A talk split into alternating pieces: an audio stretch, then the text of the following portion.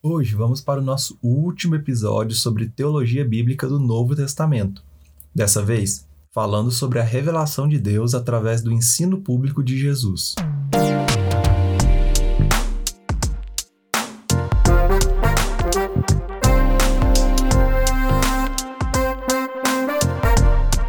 Esse é o Invisible Shots, uma série de podcasts do Invisible College com pequenas doses teológicas baseadas nas nossas principais aulas, a fim de te instigar e direcionar sobre algumas questões teológicas importantíssimas. Meu nome é Kaique Fernandes e hoje vamos continuar nosso papo sobre teologia bíblica.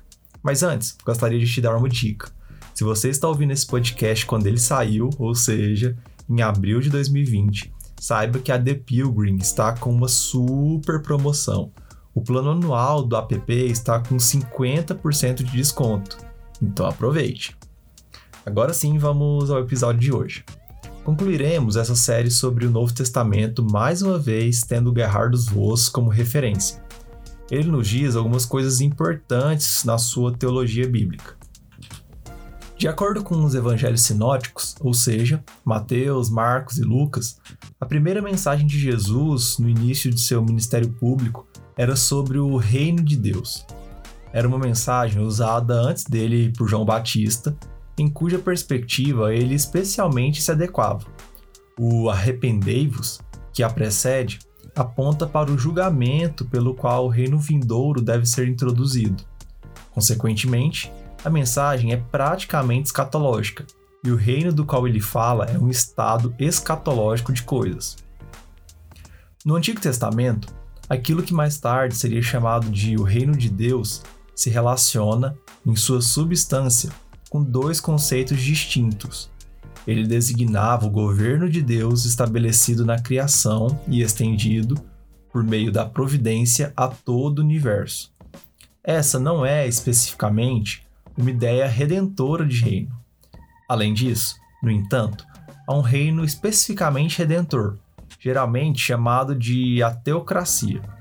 A primeira referência explícita ao reino redentor aparece no tempo de Êxodo, em Êxodo 19, 6, no qual Yahvé promete ao povo que, se eles obedecerem à sua lei, serão constituídos por ele como um reino de sacerdote.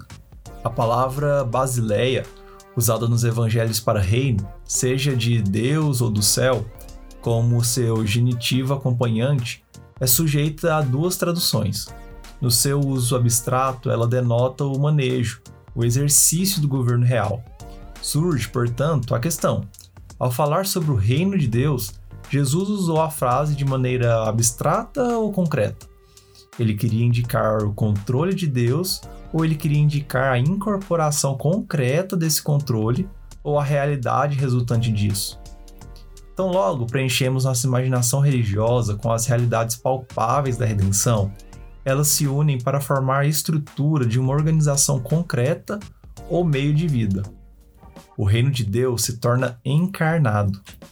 Foi isso que aconteceu com Jesus por meio de sua pregação do Evangelho da Graça, e nós veremos posteriormente isso confirmado em sua condensação da ideia de reino naquela da igreja.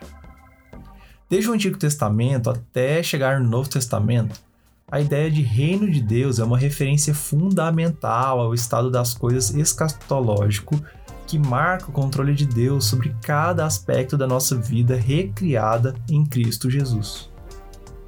Devemos, em seguida, examinar a evidência a partir das palavras de Jesus para ver que seu conceito de reino era, ou talvez veio a ser, bilateral, contendo primeiramente a ideia de um desenvolvimento espiritual interno e, em segundo lugar, a ideia de uma consumação catastrófica.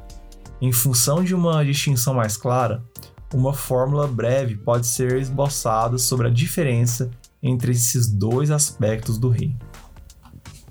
A diferença é a seguinte: primeiro, o reino presente vem gradualmente, o reino final vem catastroficamente. O reino presente vem em grande parte na esfera interna e invisível. O reino final vem de forma de uma manifestação visível mundial. O reino presente, até o ponto escatológico, permanece sujeito a imperfeições. O reino final será sem imperfeições.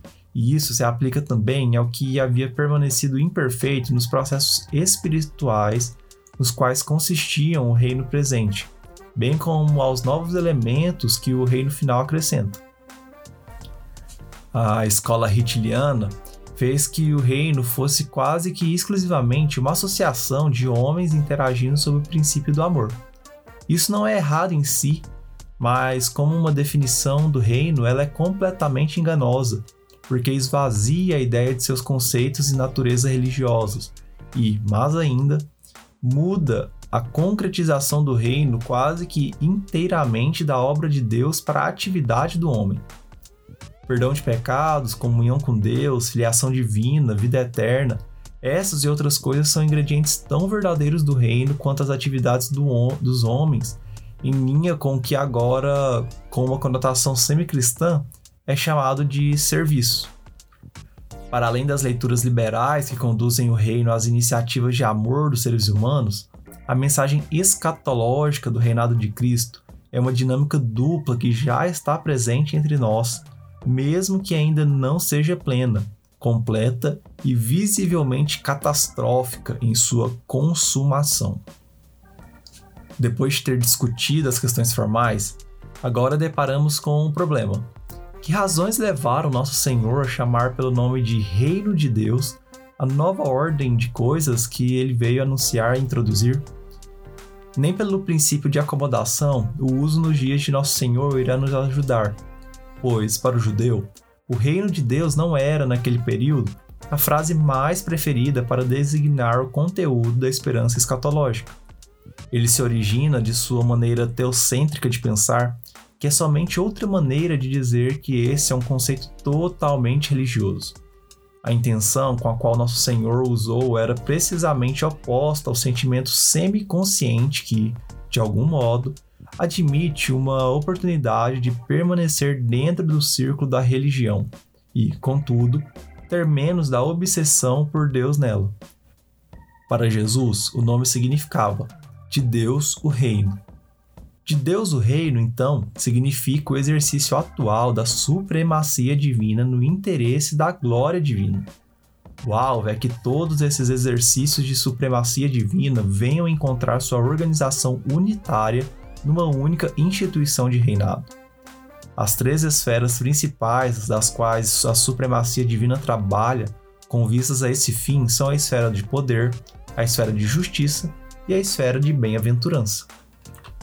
Concluindo, a centralidade que a noção de reino de Deus ocupa no anúncio do Evangelho demonstra claramente a forma teocêntrica de Jesus anunciar o novo estado de coisas inaugurado pela sua encarnação e ministério público, mantendo unidos poder, justiça e bem-aventurança.